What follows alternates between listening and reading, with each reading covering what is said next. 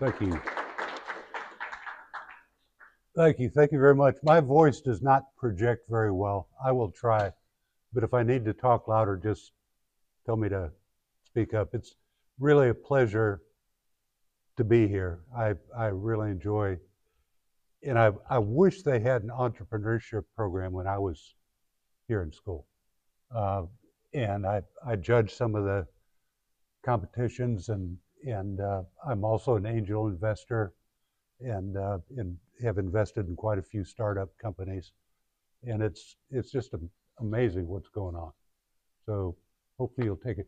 And my first question for you can somebody give me a definition of entre- entrepreneurship?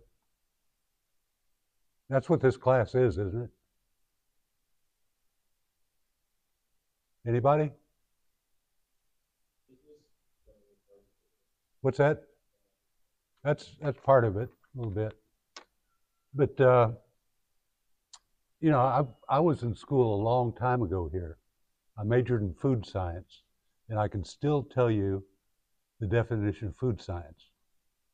It's the application of the basic sciences for the preservation and distribution of man's food. But entrepreneurship is defined as a person who organizes and operates a business taking on greater than normal financial risk. That's what it is. Now, do you need to be, do you need to go to college to be an entrepreneur? I know quite a few very, very successful entrepreneurs. Uh, one of them that I met recently just has a GED, and he just sold his $50 million business uh, and retired. So, anyway, you know, there's four types of entrepreneurs according to one place that I read. Does anybody have an idea which what those would be? Any clue? One small business, one is a scalable startup, and then there's a large company intrapreneurship. And I would imagine that's large companies funding ideas to develop crazy stuff in new businesses and then social entrepreneurship. And I don't know what that is. I have no idea. So, anyway. Now, I got another question for you. What's the most important decision you make in your life? Anybody? Kind of, sort of. What it is, is how you spend your time. Because all you've got's time. Okay? If you spend your time here in college, uh, well, let me back up a little bit. The two biggest reasons for students flunking out of college in today's world, anybody know what they are? Maybe this ought to be on your quiz, Eric. It's no, it's it's being addicted to video games and porn. Okay? but that's that's I heard that somewhere, probably on the internet, and you know it's true. but no, how you spend your time, that's all you have in life. And if you if you spend your time purposely, you're going to have better outcomes. I think. So.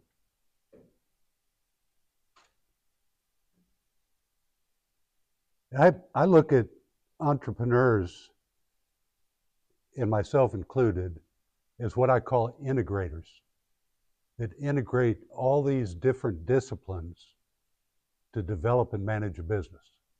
You got to have, you know, the planning, the directing of operations, new ideas, managing conflicts, supervision, sales and marketing, and financial.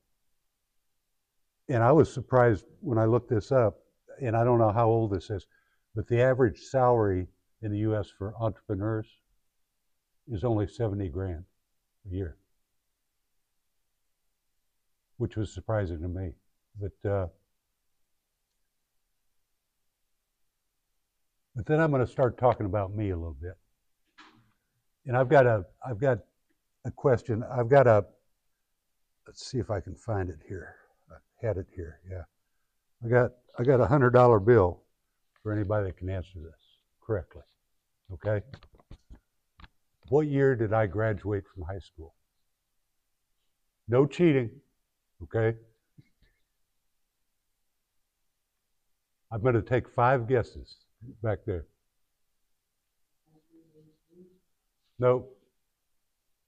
1977. Nope. What? No. No. no. Nope. nope. yeah, go ahead. What's that? No, I did. Yeah. I, I, he told you I graduated from Mississippi State twice. 1980. Nope. Okay, I'm going to put this back in my pocket. That's enough. 1970. Okay. And when I was in high school, we didn't even have calculators. They hadn't been developed yet. Think about that. You carry around this little thing in your pocket that's got more computing power than we had when we put a man on the moon. We didn't even have calculators. You know what we had for complex math, higher level math, and chemistry and physics? Slide rules. yeah. So, uh, anyway, uh, now I invested $25,000 in 1995. And today I've got a $75 million company. How did that happen? Anybody have a clue?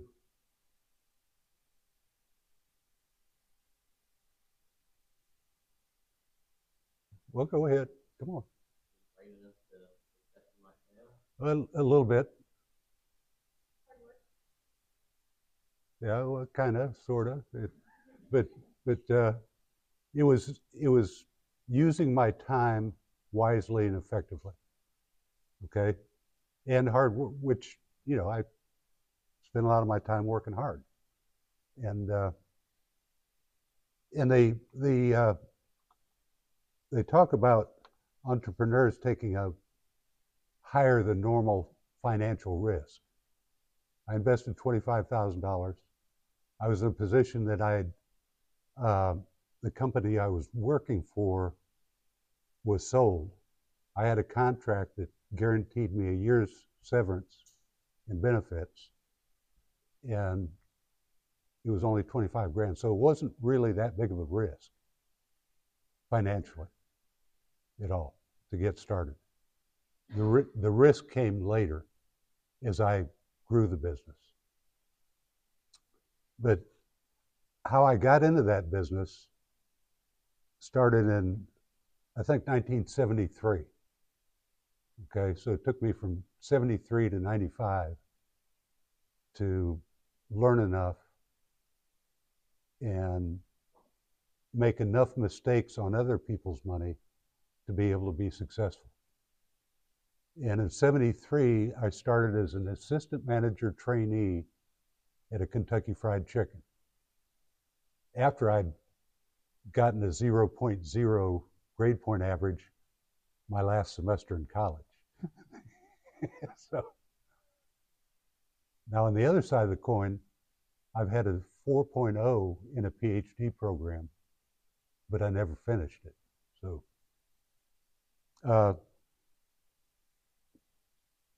but anyway, started at, at, at KFC, realized that I really enjoyed working with people and working with food. and I wanted to move up the food chain. I didn't want to have to work weekends, nights, holidays, the rest of my life. And I wanted to learn about food and about business. And there were two places in the country at that time that had a program that combined business and food science.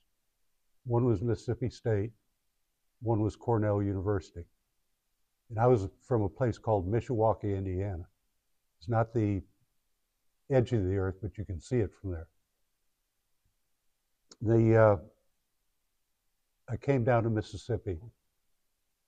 Mississippi State's tuition at that time was $250 a semester. Okay? And I, I worked my way through school. Uh, yeah, I worked full time, went to school full time. Uh, in my time at Mississippi State, I had a, I think a 3.96 undergraduate and a 3.98 in my master's. Um, and then, like I said, I went on to Purdue, started on a PhD, and the company funding my research came to campus and said they had a job that they'd like me to take a look at, but only had two problems. One, it wouldn't wait for me to finish my PhD, and I'm thinking that sounds good. And the second was they couldn't tell me what it was because it was top secret. And I'm thinking that sounds even better. So the first product that we rolled out that I was a, a part of was the plastic ketchup bottle.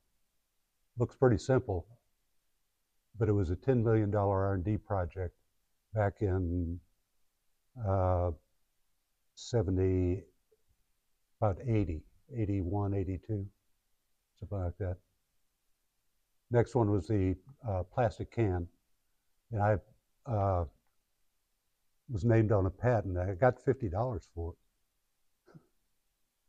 it, and uh, and an attaboy. I got recruited from a. I was up in Illinois. Got recruited by a Mississippi company.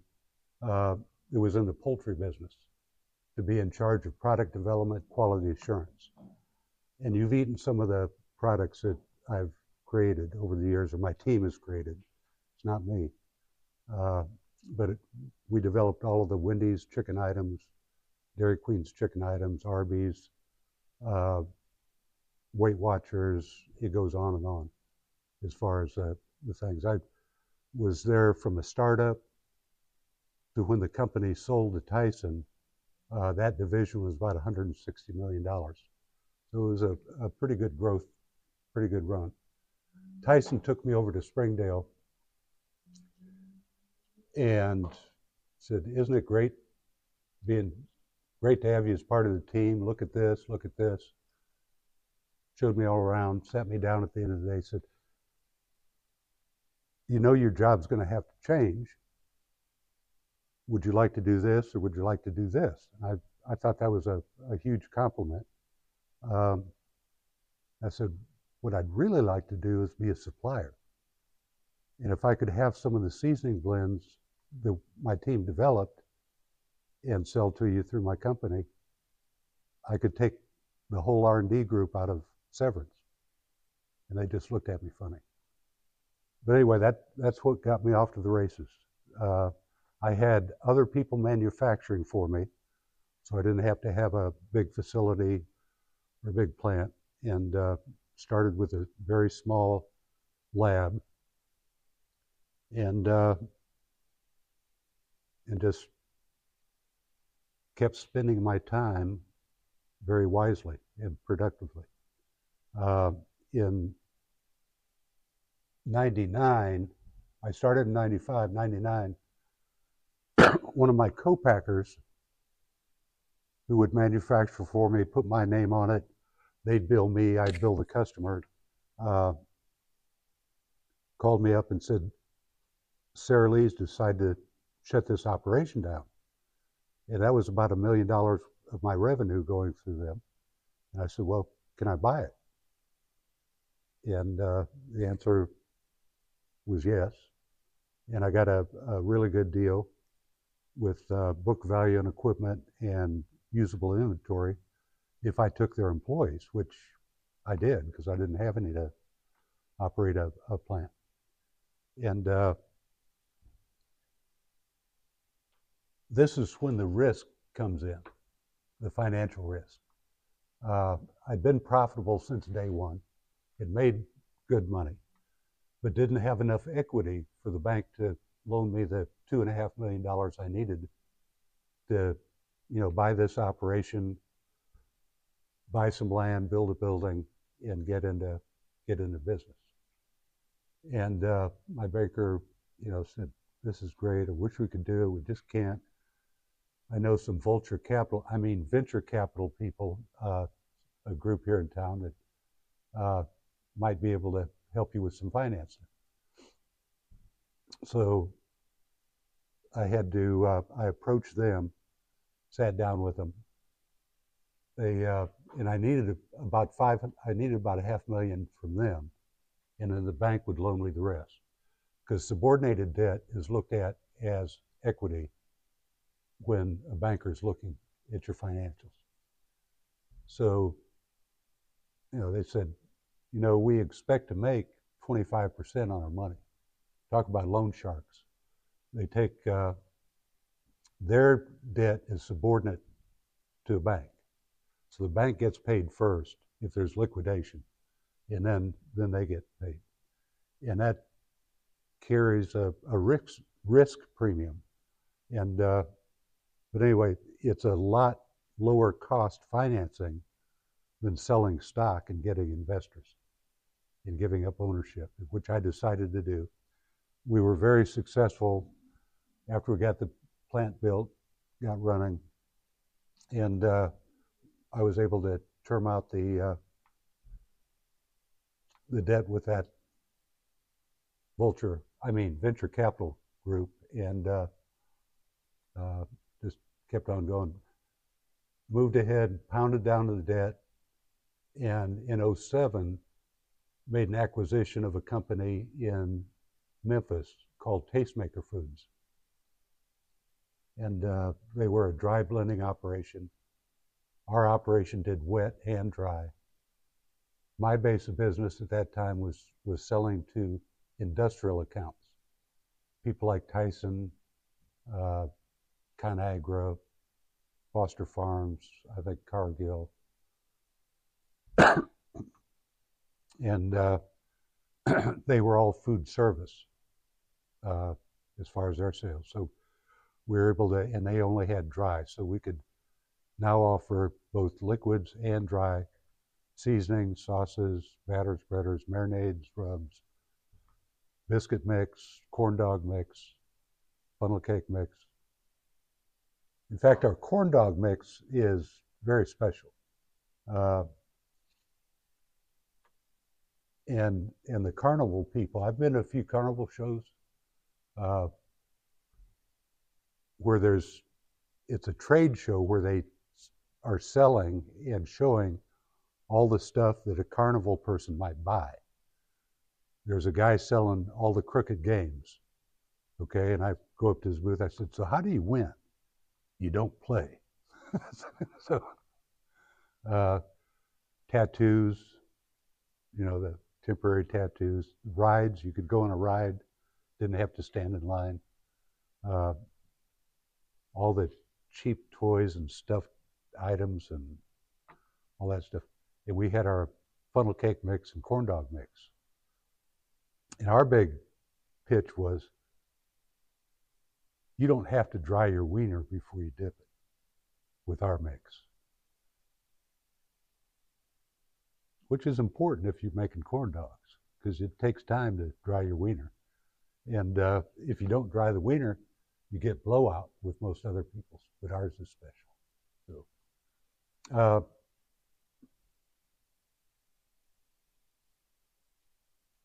let's see, what else did I need? Oh, talking about when I was here in school and working. I worked full time, went to school full time. I managed a restaurant. Uh, no longer here. It's now a Mexican restaurant over by Starkville High School. Used to be a Western Sizzler. And uh, so I worked there full time, went to school full time. Every afternoon, I would give co- free coffee and pie to the cops. And being nice to cops, I found out very, very helpful. One night I was going home. I'd closed down the, the uh, restaurant, going down Oktoc Road. I lived out about five miles outside of town. This old GTO pulls up behind me, revving his engine, burns out around me, and I just, I'm on a 1000 cc Gold Wing, and I just laid on it and uh, passed him, went around a 90 degree corner, and then there's some roller coaster hills, and then there's some S turns down there. I left him way back in the dust. Come over those roller coaster hills, I see the blue lights up in the distance. This is like one in the morning, and uh, pull around the corner.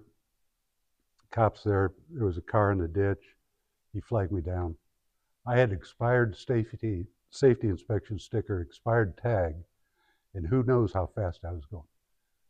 And he goes, "What you doing out here so late?" I said, "Well, I live out here and I manage Western Sizzlin, and uh, I was headed home." He goes, "Oh, okay. Well, how fast were you going back there?" I said, "I don't know, 45, 50." He said, There is a trooper back there in the bushes says you were going so fast he couldn't even get you on radar. Oh, there was a car behind me. I thought they were going to run me over. Where'd they go? I think they turned at the cemetery. You go on ahead, we'll get them. True story. uh, so be nice to cows, okay?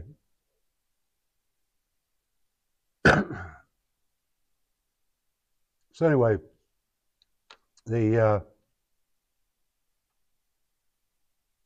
it's been a it's been a crazy ride as far as uh, being able to do it, but it it took a lot of years working a lot of hours for other people to learn enough to be able to and have the opportunity and the window of opportunity to do what I did, and uh, we're in a position now that we get calls almost every week from people, you know, interested in acquiring the company.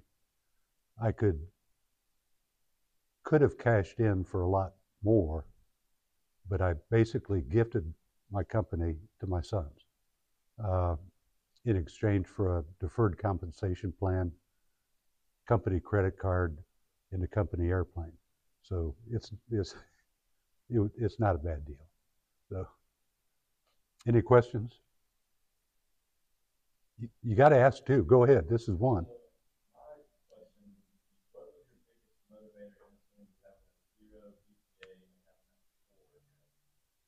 I found out what I wanted to do.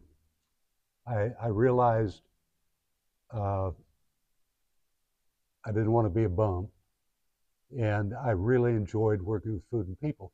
And it, to me, it's not a hypocritical business. It's honest. You want to make money. Uh, you know, people go into medicine not because they want to help people, because they want to make money. Uh, lawyers to uphold the law, they're, they're some of the sleaziest people that I know. They'll call you up to ask you a yes no question uh, that they know the answer to so they can bill you for 20 minutes. You're 30, 30 seconds on the phone with them, and you get the bill at the end of the month, and, and uh, 100, 120 bucks. So, go ahead. A lot of people major in things that they don't necessarily end up using like later in life. But it seemed like food science paid off for you. So, do you think it was really that helpful like later on in the future? And then also, why did you decide to go into Well, like I said, I, I realized I enjoyed working with food and people. And I didn't know uh, much about business as far as accounting and this and that. And I didn't know, I, I knew how to cook food. I had Colonel Sanders teach me how to fry chicken. Okay? Honest to God, he came to my store. I won an award. Comes in, he goes, "Son, this isn't really the way it's done. Let me show you how to do it." And uh, he had a different way of doing it, di- different temperatures and different settings. The only problem was there's no health department in the in the country that would probably would allow anybody to do this knowingly, because he'd he'd warm up the chicken to 90 degrees in the sink in hot water, and then you bread it, and you you cut down your cook times and change your temperatures, and it's it's better, it's juicier, more flavorful. Uh, and by the way, son, this isn't really the secret recipe. Let me tell you where to get it. but it helped me tremendously, the food science, as far as being in the field and developing new food products, new packaging, and stuff like that. And there are so many people that don't go into what their major is. I've got an ex daughter in law that works here in the one of the departments, administration department. She majored in nutrition. Uh, my wife got a, a BS in speech pathology, never used that. She did have a nursing degree also and a degree in Montessori teaching. So she used those two, but, but not that one. Um, if you can find something that you're passionate about that you really enjoy, it's it's not work. You you look forward to getting there, and you stay longer than you should, and and get a lot of stuff done. If you're at in a position or at a job where you you know you don't like it, and you don't like the people you're around and with, it's terrible. So, go ahead.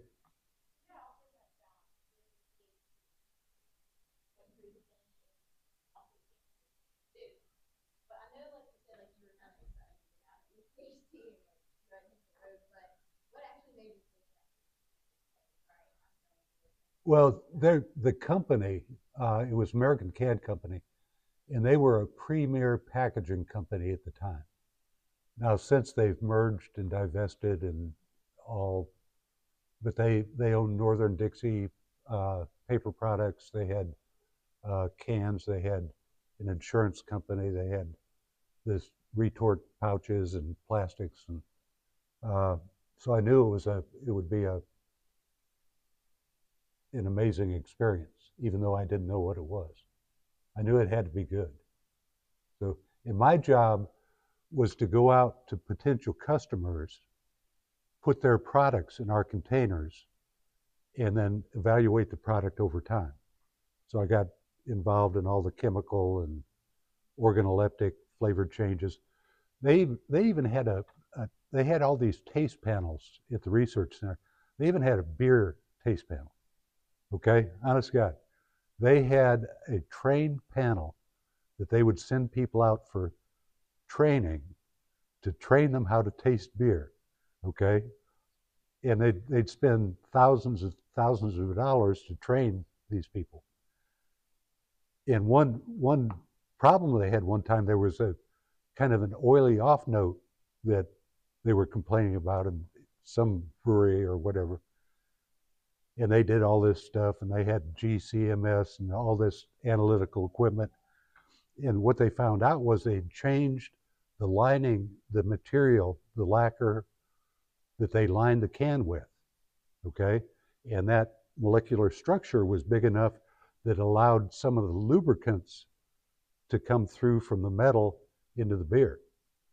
And those lubricants were used to punch the can, that punch the aluminum to make the can. So, I mean, it was all kinds of stuff you learn and uh, get involved with. But uh, the food sciences is is special, and I've I've gonna meet over there at 5:30. The food science club is going to be meeting, and uh, I'm going to stop by and say hi to them. So, uh, go ahead back there at the back.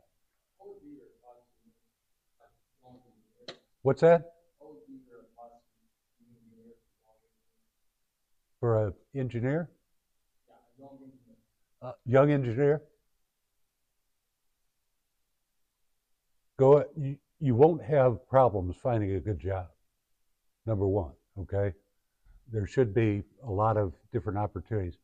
Try to find the, the job that you think would fit you first and go to work to, to learn about whatever it is and, and learn that business and learn that engineering and then see where it takes you from there.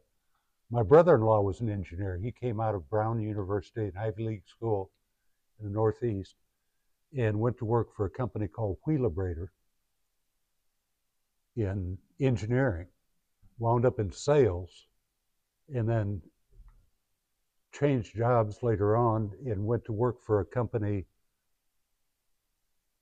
right before it was a tower company that made radio towers and he started with them right before cell phones hit. And you can imagine what that was like for him and he was in sales what that was like for him during that boom period with cell phones. So he's he's had a very successful career and he's enjoyed it uh, tremendously. So back in the back there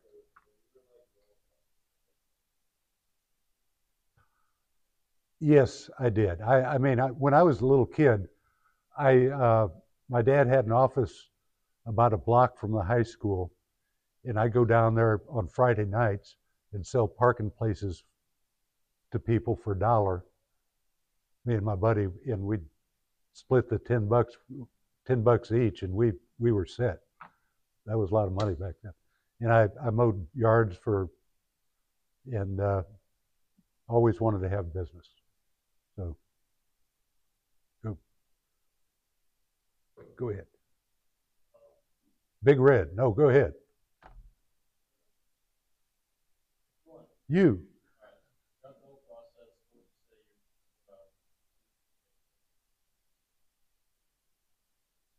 Uh, I've made a bunch.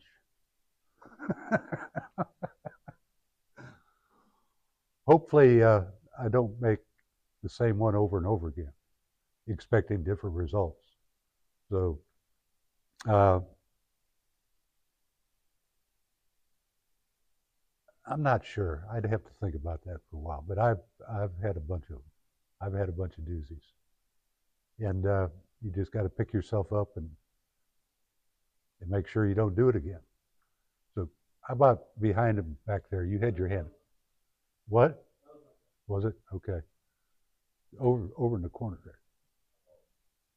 whenever you're making like a big investment, twenty-five thousand dollar investment, you said? Yeah. How do you know that's a good investment without knowing the plan? Um, I had run the numbers. Uh, our controller uh, at McCarty Foods, where I work, the poultry company, was a good friend. He's a really good financial guy, and he's then went to work for me, and he's just retired this year. But he and I worked through the numbers, and it looked like it would work. And then the big investment was that acquisition of my co-packer at two and a half million dollars. And there we we did a lot more homework and we knew that it would work. And we were growing fast and and when we, we brought the business in that was at other co-packers and saw how it was going to go, that's when we approached the Vulture Capital people about terming out that debt, getting getting rid of it. So go ahead. Yes. Yes. Uh, it was on retort, gallon-sized retort pouches, in in processing them and sterilizing uh, that in uh, live steam, which nobody had ever done before. So, uh, canning is placing a food in a container, hermetically sealing it, and then sterilizing the food. And they sterilize it with heat. And the retort pouch isn't a can, but it it's the same principle.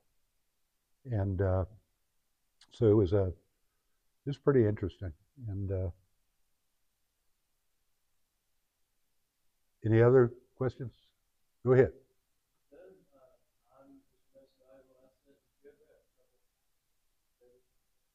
Oh, absolutely. And you got to prioritize it. But time is all you have in life. That's all you have. And how you spend that time will determine the outcomes in your life. I mean, that's that's what it is. Any others?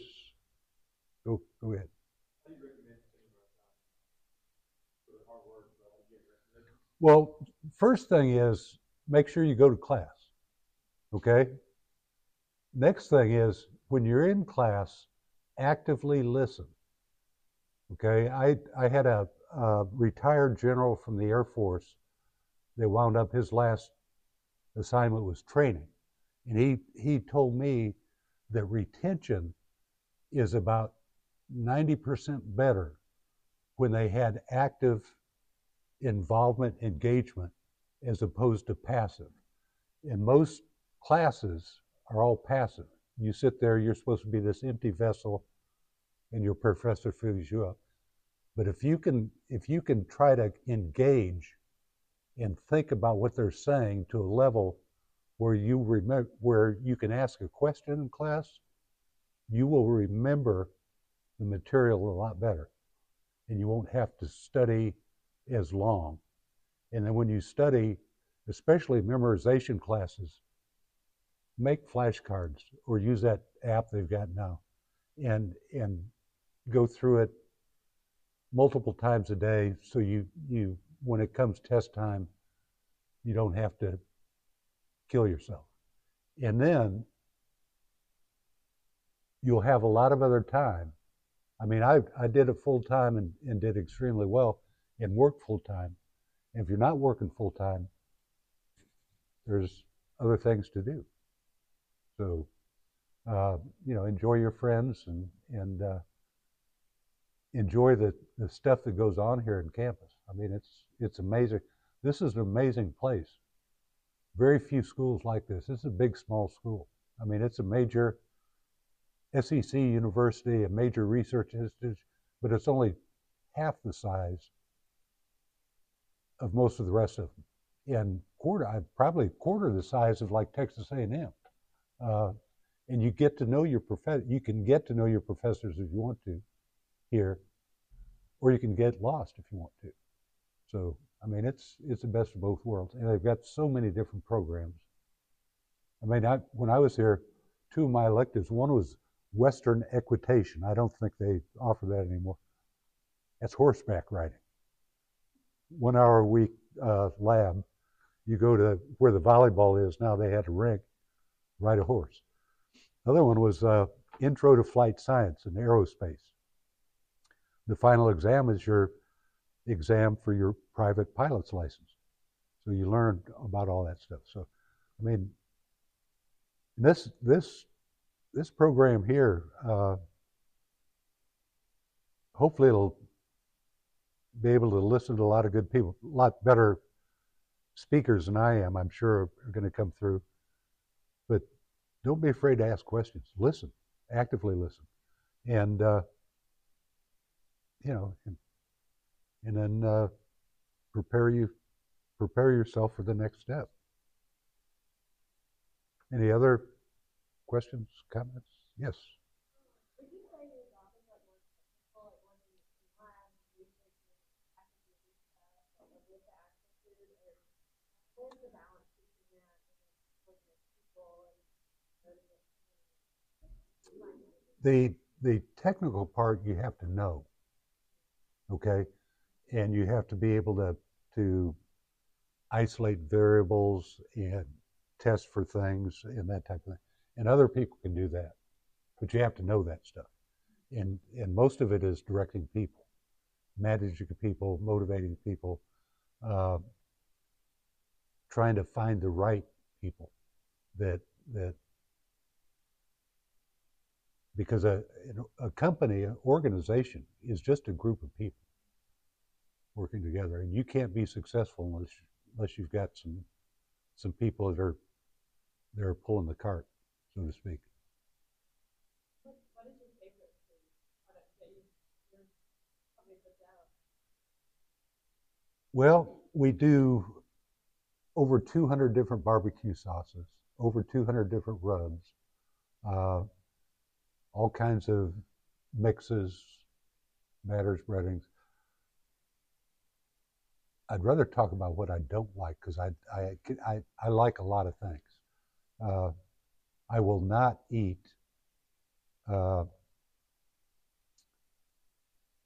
and this goes back this goes back to a course I took here called uh, epidemiology of foodborne disease okay and one of those diseases and and when you study this stuff and you're doing it and you're st- you start feeling like you got some of those symptoms. And uh, one of them was parahaemolyticus. And it be welts under your skin. You pick it a little worm would come out. Sometimes a worm will crawl out the tear duct of your eye. Okay? This is a, a disease you can get from eating raw seafood from polluted water. And they have a fairly high incidence over in Japan of this. And if I could find a fish that I knew was not in polluted water, I might try sushi, but I'm not going to eat raw sushi. Unless unless I'm in Japan with a Japanese guy, which I've I've had it before, and it was pretty tasty and I will not eat uh, any neural tissue type things, any sweetbreads, brains, uh, any of that stuff. There's a book written by a, a Pulitzer Prize winning author about the work of a Nobel Prize winning scientist that discovered this link between this neural tissue and eating it, and in humans, it's called uh, Creutzfeldt Jakob's disease, and it's a spongy form of the brain. And in, in sheep, it's called scrapie. In cows, it's called mad cow. And he found it wor- as working as a uh, missionary in New Guinea and he noticed a high incidence of these women dying. And doing an autopsy, it was a spongiform of the brain, spongy form in the brain. And he, he published this paper, and he started getting letters from all over the world, people seeing the same morphology in other animals, other species. And they tracked it back. In New Guinea, when somebody died, the tribe would practice cannibalism. And the brain from that person had died, they thought that they would gain the, their wisdom and knowledge by eating that brain. So they did. And they'd wind up dying. That, that make you want to go out and eat something? So there's there's only a few things I don't like. That's that's that's you do. Nate, go ahead. You had to start all over again, choose a different industry to start a new company in, what industry would you choose? Well, since I went to school before calculators, certainly before cell phones, I'd probably get into some kind of tech thing before it started. It- you know, looking back, who knew? Who knew that, that Microsoft would be what they are today? And some of these other things. So, I mean, but I don't know. I, I really enjoy food and people. So, any other things? Go ahead. Uh, you mentioned earlier, uh, about how you said the, the financial risk came later after your initial twenty-five thousand dollar investment. You mentioned the loan sharks as well. Uh, were there any other risks, like financial risks that you encountered? Yeah. loan? Yeah, in 07, when I acquired TasteMaker Foods, I had to go out and leverage myself. I, I had to borrow seven and a half million dollars. So I was up over my eyeballs. And this is 07. if you remember the financial crisis that happened. Okay, well, I didn't know it was coming. And uh, the banks tightened up, but you know, they, they didn't tighten up on us too much. And we did extremely well with that acquisition. We, we, we've since moved out of that building and, and bought another place. We're 50,000 square feet up in Hernando now. We moved it from Memphis down to Hernando and over 100,000 square feet in Pearl. So, and we're out of space. We, we're, we're growing at, still growing really fast. So, back in the corner.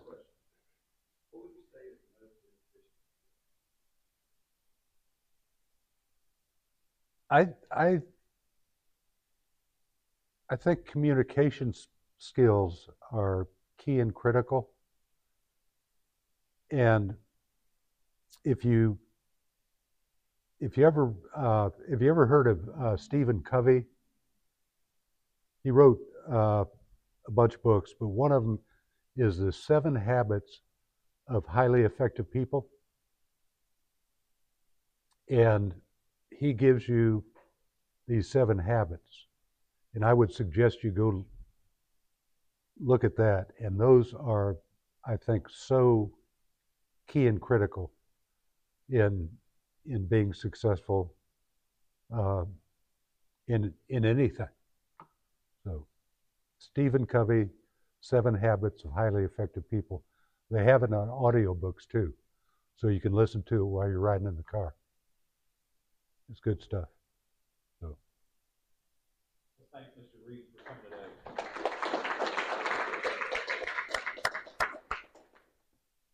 well, it was my pleasure. Okay, seriously, and good luck to to all of you. There is a quiz that just got released, so make sure you knock that out sometime between now and next Thursday. If you ask a question, there's a second quiz for that. Make sure you complete that and get full credit. Otherwise, You're you're so tough. You're so mean. You're you're so so hard.